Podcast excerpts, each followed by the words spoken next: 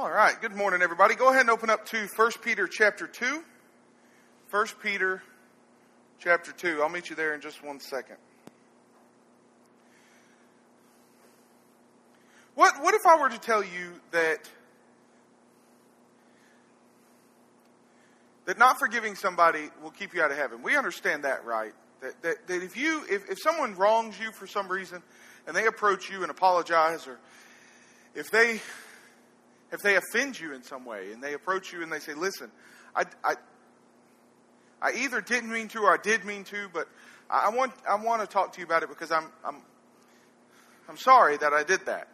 We understand that, that it, would, it, it would be counterproductive to the cause of Christ to not forgive them, number one. And then number two, we understand that we would be held accountable because we're supposed to forgive as Christ forgave us. And the moment 1 Peter chapter 3 says that the moment that we ask Him for salvation through baptism, the baptism now save us, not the putting away the filth of the flesh, but the answer, it's better translated inquiry, the question, it's not an answer, it's a question. When we're baptized, we're asking God to forgive us. And we're supposed to forgive others as, as, as He did. And the moment that we ask for forgiveness through baptism, the moment that we're baptized and we submit to this act of obedience, God forgives us at that very moment without hesitating, without asking why, anything. We understand that.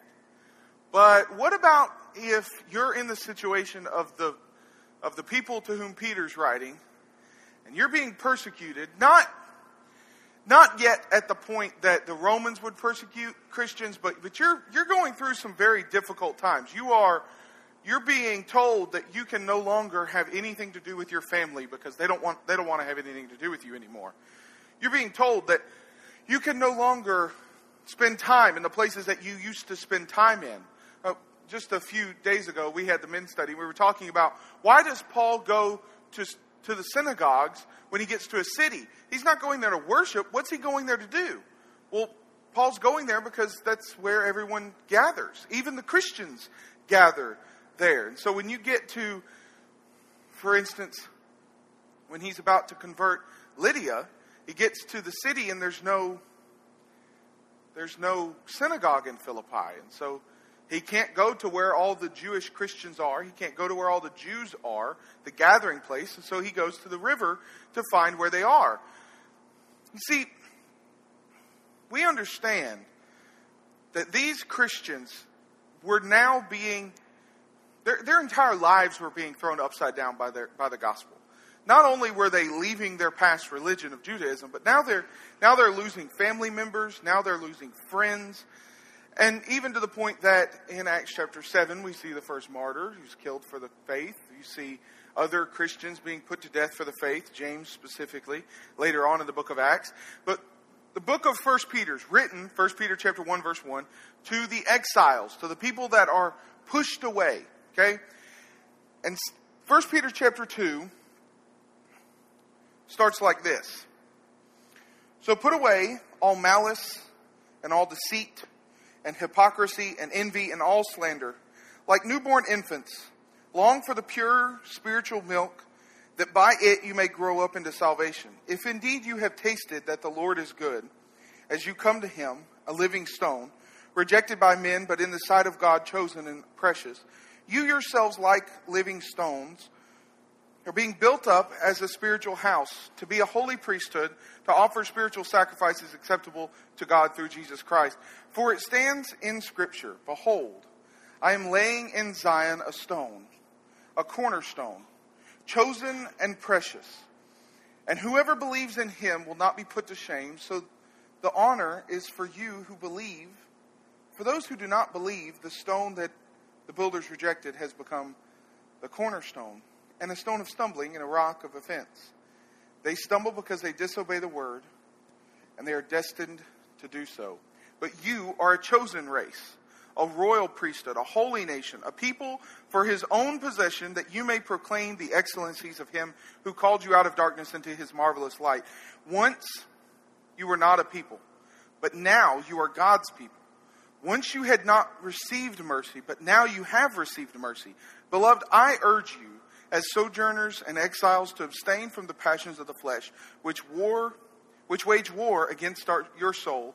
Keep your conduct among the Gentiles honorable, so that when they speak against you as evildoers, they may see your good deeds and glorify God on the day of visitation. What happens when someone wrongs you and you don't forgive them? You, you, hold it and you're bitter about it for whatever reason. I remember I had a friend growing up. He was my best friend. He lived four houses down from me on 10th Street in Arab. He was, he was my best friend. We did everything together. We explored the woods behind our houses and found deer skulls and, and practiced shooting the sides of trees with our BB guns. And man, we thought we were just like Indiana Jones out there in those woods. Here's my best friend. He taught me how to ride a skateboard or attempted to ride a skateboard when uh, he told me just stand on it and go down this hill. I made about halfway down. And uh, have y'all ever heard of speed wobbles? When you go so fast on a skateboard, it gets scary. And as, a, as an 11 year old, you just jump off the skateboard. And what you don't realize is you're jumping onto concrete going like 150 miles an hour. I don't know how fast I was going. But he was my best friend. One day, we got in a fight. And you know how boys are, right? We'll fight, and then 30 minutes later, we're best friends again because that's just how it works. Well, this didn't happen. He, we got in a real fight, like a real one. And I don't know where he is now. I haven't talked to him since that day. We grew up together, right down the road from each other. We went to high school together. We never talked past that day because because I was bitter about it. Now, whatever, doesn't really matter. But you see, what happens when you don't forgive someone? What happens when you hold this? Listen, it's the first day that heat is on, and it is boiling up here. All right, what happens when you don't forgive or you hold it so bitter that hold it in your heart so so much that you become bitter here's what happens you start talking bad about each other right you start maybe you start fudging a little bit on the story maybe maybe when you start telling people about it it's a little worse than it actually was right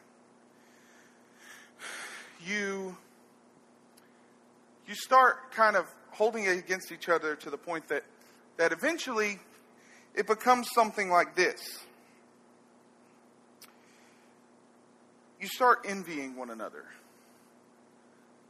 Maybe my friend has a starting position on the football team, and I'm envious because I'm better than he is. Problem is, he's a quarterback and I'm a center, so it doesn't really matter if I'm better than he is because if I tried to be a quarterback, um, have y'all ever seen somebody uh, my size try to run for a touchdown. You aren't stopping us, but it's kind of weird. Anyways, so you start envying one another, you start slandering one another, you start speaking against one another. That's what these Christians are going through. I understand the sentiment behind you can't you can't forgive someone until they ask for it. I I I I 100% agree with that. You cannot forgive someone if they're not willing to repent. But you cannot be bitter about it even if they don't repent. That's their deal. Whatever. Leave them alone. He never, he never asked for forgiveness. So we're not friends anymore. But it doesn't bother me anymore because that was uh, 20 years ago. You see, the thing is that these Christians were in a place where they could quickly become bitter about what was going on. I hate the Jews because they killed Stephen. I hate the Jews and the Romans because they killed James. I hate them because they they're treat do you realize what they've done to us? They've made it to where we can't even go to the market. We can't even go to Walmart anymore because every time we do, somebody's there making fun of us or talking bad about us and and I'm just sick of it. See, that's what we often think of 1 Peter chapter 2 as just some individual thing, but put yourself in their position again. They're going through persecution. This book is the apocalypse for the common man. It's it is the everyday Christians dealing with persecution in one way or another. And so they're dealing with the Jewish persecution. And they, I, I, I, can completely understand where they're coming from. They, they started to get hardened hearts because of what was going on.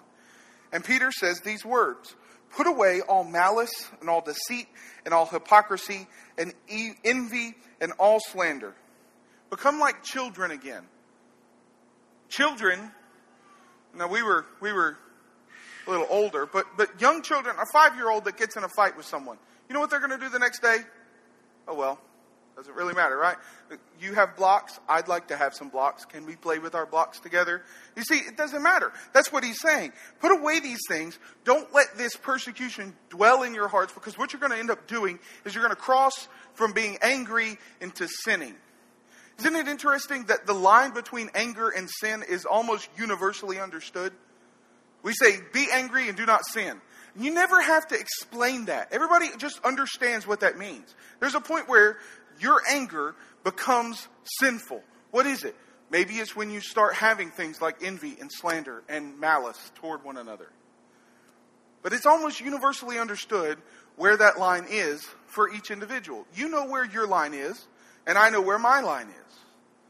And he says, so you need to get rid of this stuff because what it's going to do is it's going to keep you out of heaven. Look at this right here, verse number two. Likewise, like newborn babes, like newborn infants, long for the pure spiritual milk, that by it you may grow up into salvation, if indeed you have tasted that the Lord is good. What in the world does what in the world does that have to do with dealing with persecution, Peter?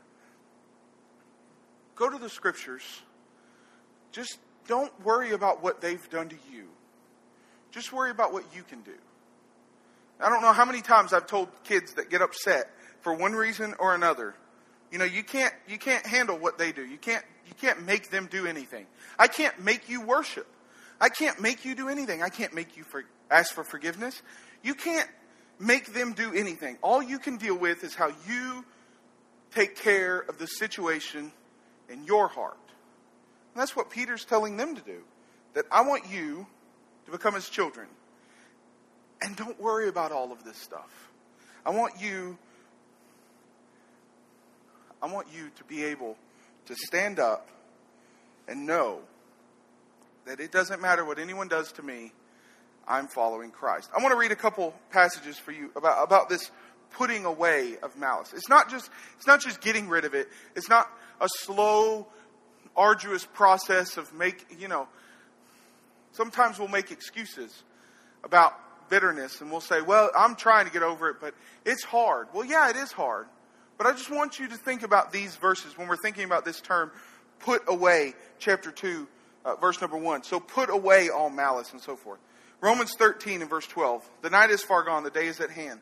So let us cast off the works of darkness and put on the armor of light. Ephesians 4, verse 22. They have become callous and have given themselves up to sensuality, greedy, pr- greedy to practice every kind of impurity.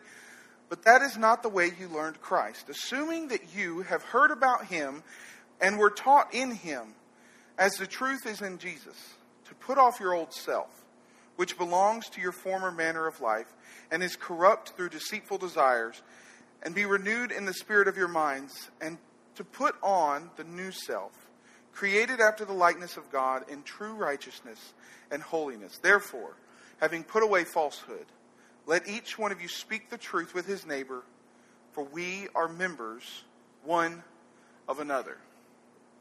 This idea of putting away.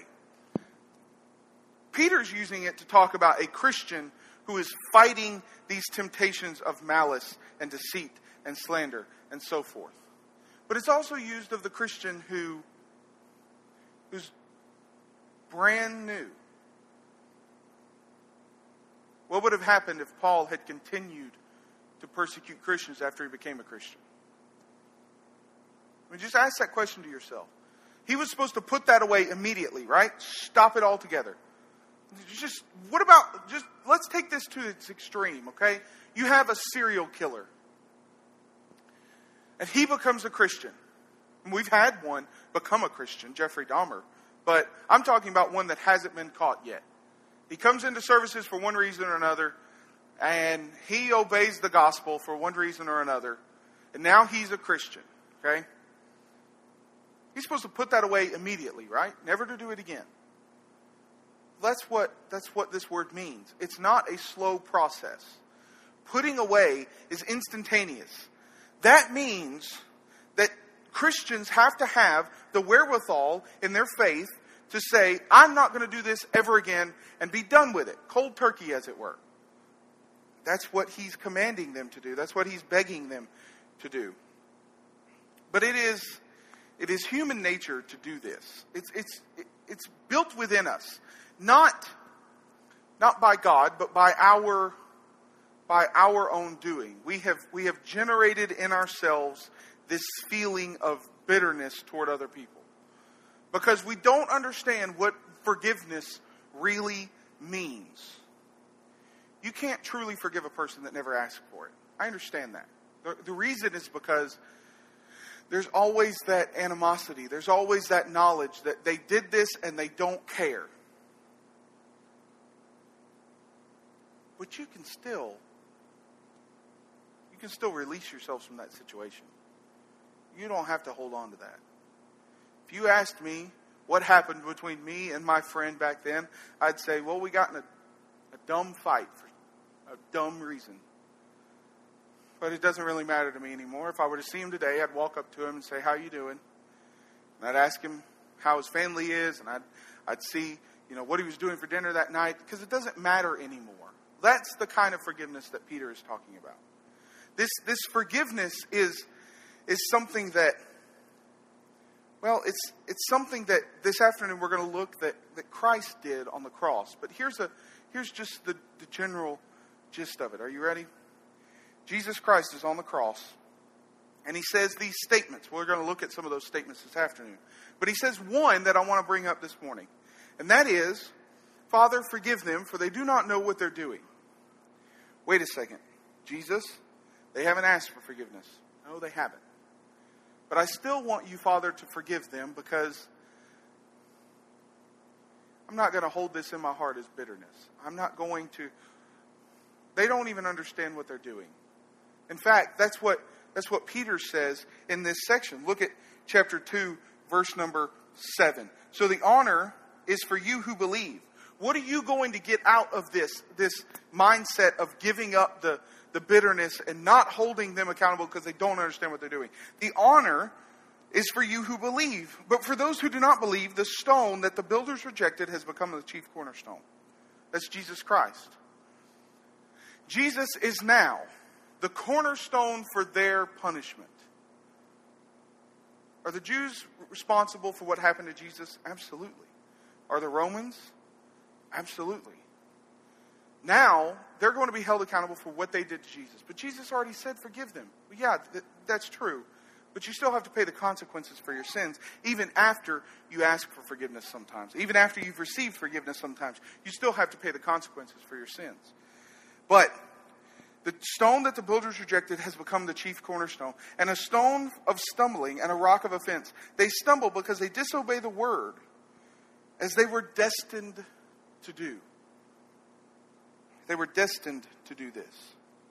Not that God made them, but that God knew a long time ago that the Jews were going to be persecuting you.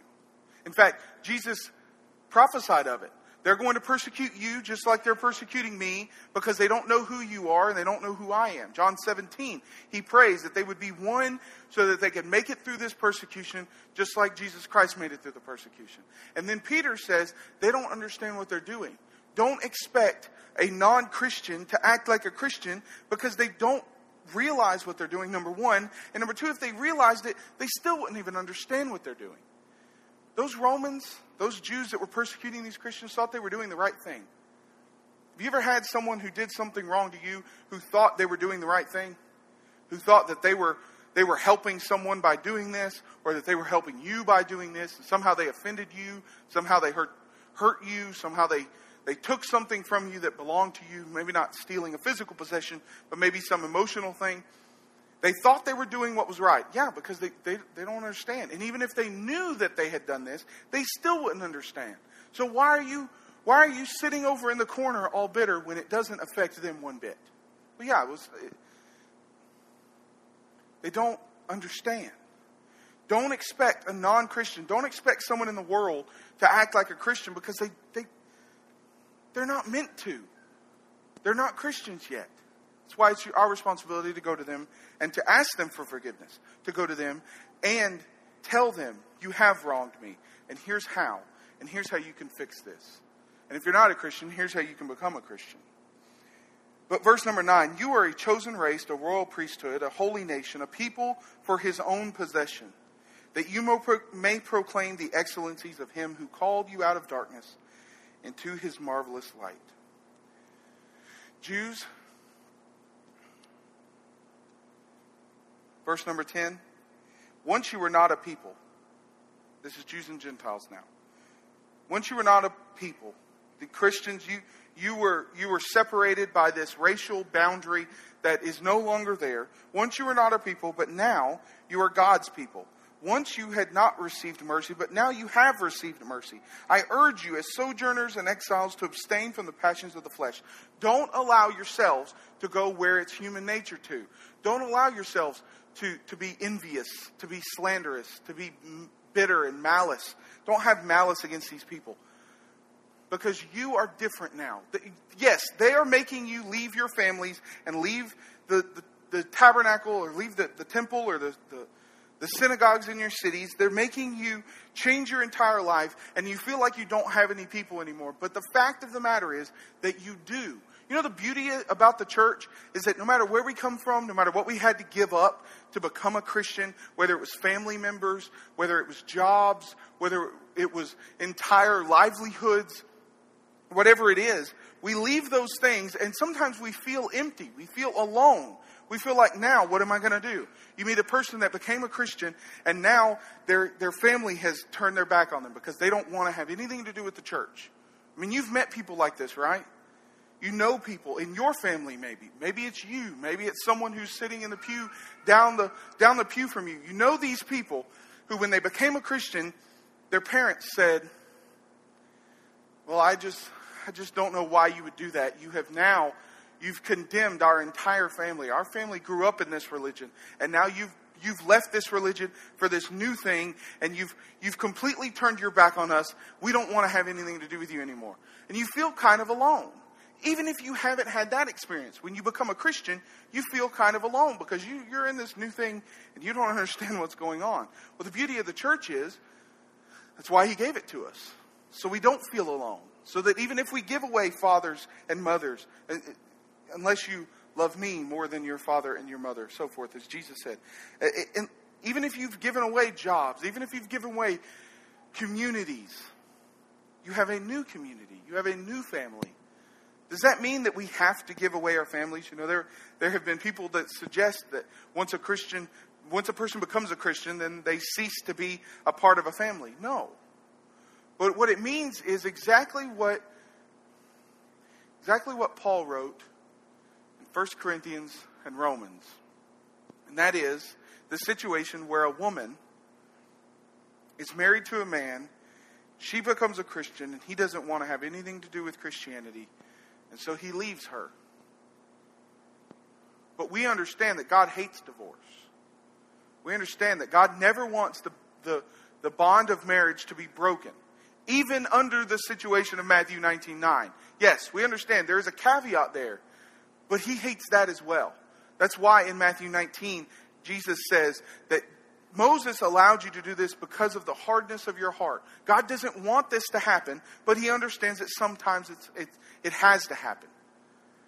And so Paul says in Romans that there's a woman, uh, an illustration here, there's a woman who's married whose husband doesn't want her to be a Christian and doesn't want to have anything to do with the church. And so he leaves her. What is she supposed to do? And he says, She's not under that bondage. Does that mean she's free to remarry? No, because Matthew 19. What it means is that she doesn't have to pick her husband over Jesus Christ. We never, we never have to pick another human being over Jesus Christ. Because now we have this new people. You are a chosen people, a royal priesthood, set apart, as verse number 9 says, a people for his own possession, made different for this purpose. Christians, I understand that you may be going through persecution. You may have lost your family and your friends and your entire community. But I want you to understand that even through all of this persecution, you still have a people. You are the chosen people of God. Because of that, you can't allow this malice to breed in your heart. Now, what can we learn from this? Well, of course, as, as we go through this, we can understand that if we are in this situation of having lost friends and family and so forth for the faith, then it's pretty cut and dry what we can understand there, right? That we need to put away, make the mental decision to immediately cut ties with all malice and all deceit and all slander. Don't be bitter because of what they've done or how they've treated you. Immediately get rid of it. That's going to take tremendous mental fortitude to be able to do that. Because listen, I'm just like you, okay? I'm just like you. Maybe a little more so.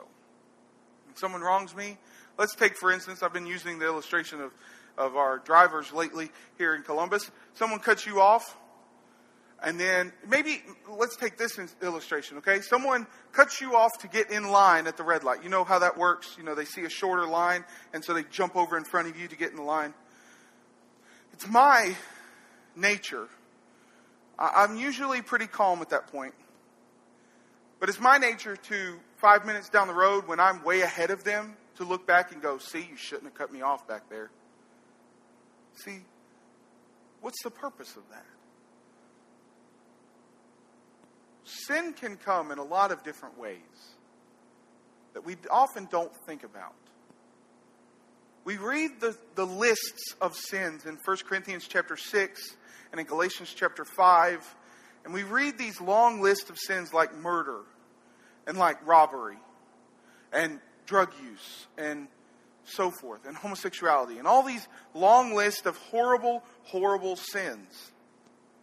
And we start thinking at the end of the day, well, I haven't done one of those, so I'm pretty good. Well, the fact is that sin doesn't always come in one of those list ways. That's why James says that if you know to do good and you don't do it, you've sinned. That's why Peter says that you have to put away malice. Well, what is malice? Well, taken to its extreme, it's murder. But I don't think any of these Christians are going to start killing Jews because of the persecution they're going through. But if you hate your brother in your heart, you've already killed him. Remember? Matthew chapter 6, Matthew chapter 5, sorry.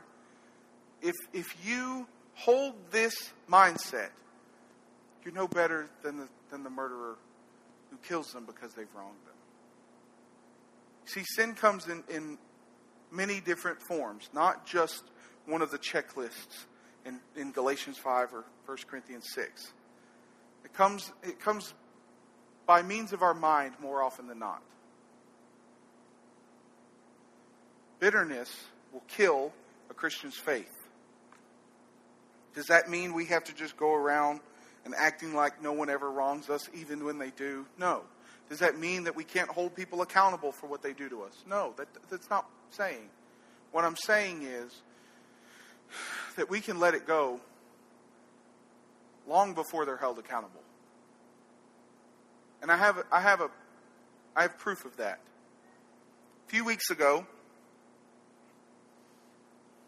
a man walked into a church building just south of Nashville. Well, he really walked up into the parking lot and started firing. He killed one of our sisters in Christ and harmed a lot of the members at the Burnette Chapel congregation. And they interviewed the preacher, and the preacher said, Well, I forgive him. He hadn't asked for forgiveness yet. He, he, he, doesn't care. He did that because he hated people. Well, yeah. But if you ask that preacher right now, I guarantee you I know what he's going to say. It's not really it's not really something that I'm going to be bitter about. It's not something that I'm going to harp on. I hope he's held accountable for his, his actions. But I'll be okay in the end. And that's what Peter's trying to urge them to do as well. And that's what we need to do. We can't, we can't just absolve them. We, can't, we, we, we still hold them accountable for when they've wronged us. Maybe it's not persecution. Maybe it's just something, someone sinning against us. We still hold them accountable. We still, Matthew 18, we still go to them and talk to them and try to get them to repent. But what if they don't repent? We don't sit there and harp on it and make ourselves bitter about it. Because all that does is keep our mind off of Christ. And all that does is make our focus on a human being more important than on the Christ who saved us from our sins. And that's what 1 Peter chapter 2 is talking about. We have to be different. We have to be different than the rest of the world. I want to talk to you about something that's been going on the last few months. And I, I kind of I kind of didn't want to talk about it because it's something that, that I think we have to we have to be very careful about talking, but and I really think that it's it's nothing nothing to be argumentative like we have become in our society. But this this idea of of kneeling before the national anthem. I know it has nothing to do with Christianity, okay? But here's the catch, okay? I was talking with a person who's not a Christian, who is a fundamental atheist, who, who hates religion. And we were trying to talk through this and trying to figure out where we can come, where we can, where in the world does, does a person need to go on this? And I said, here's my stance on this. As soon as they realized that it was offending people in ways that they didn't mean to offend people, no one who's kneeling before the during the national anthem is trying to attack America or hates the flag. That's not what they're doing. But they've been misunderstood. The second that happens, they should have stopped. Because of 1 Peter chapter 2. Because of envy and malice and slander. Because it was being misunderstood.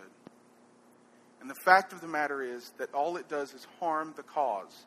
What happens if a Christian in 1 Peter chapter 2, what happens if a Christian starts speaking out and protesting the sins of the Jews and the persecution of the Jews and it becomes a laughing stock to the point where then people are misunderstanding what they're saying and they start making fun of Christianity because they're just snowflakes. I, I'm sick of that term in our society. But what happens if that happens? then the cause of Christ is, is lessened because of that. Think there's something that we can learn from 1 Peter chapter 2 outside of just persecutions. If what we do harms the cause of Christ, if what we do harms our intent, we have to rethink what we're doing. Because what it does is it starts it starts to make people look at Christianity a little differently if a Christian, a Christian is up in arms about every single thing, on one side of the aisle or the other, it makes, it makes the church look less. I can prove it to you. Go to these people that you know on social media or anything, go to their pages. The, the people that, that are upset about everything at every instance, regardless of what it is. Today they're going to be upset about something, tomorrow they're going to be upset about something else. Go to their pages and look at how many times they share Bible verses or they share scriptural articles or they share anything about their faith. You know how many times it will be? Zero. And you know what that's going to say to people? When they go up to someone and they say, Won't you come to church with me? They're going to say, It looks like you don't really care much about church. It looks like you care more about animal rights or some, some, some insignificant thing. I'm not saying that, that the problems in America are insignificant. What I'm saying is it harms our cause. And these Christians had the chance to harm their cause. And what Peter says to them is don't let your bitterness, don't let your, your anger be a means for people to look down on Jesus Christ. Because in doing that, we harm the one nation. We harm the royal priesthood. Because people look at us and they already don't like us enough. They already look down on us enough. They don't, we don't need to give them reasons to do it. That also goes for the non Christian. Because a lot of non Christians are misunderstood as well. A lot of people out in the world want to know what to do, they just don't know how to find it. If you're here and you want to know what to do, let me tell you what you need to do in order to take care of your sins. You need to obey Jesus Christ. Plain and simple. It's easy as that. Now, what does that mean? It means that you're going to put him on in baptism, understanding what baptism means, but then you're also going to move on to being a, a light in a world that is completely and utterly given over to sin. You're going to move on to faithful worship. You're going to move on to faithful obedience and mindsets toward other human beings. You're going to move on to the point where you put away all malice and slander and deceit and so forth. And you're going to become a faithful Christian. If you need to do that and you need to become a Christian to be baptized for the remission of your sins, there is absolutely nothing holding you back. It's not your family, it's not your friends or your job or anything else. There is nothing holding you back except your unwillingness to do it. You ask those Christians that Peter's writing to what it cost them to become Christians. It cost them everything. There's nothing holding us back from faithfully following God except for ourselves. If you need to become a Christian, we're going to stand and sing a song of encouragement for you and let us know while we do that.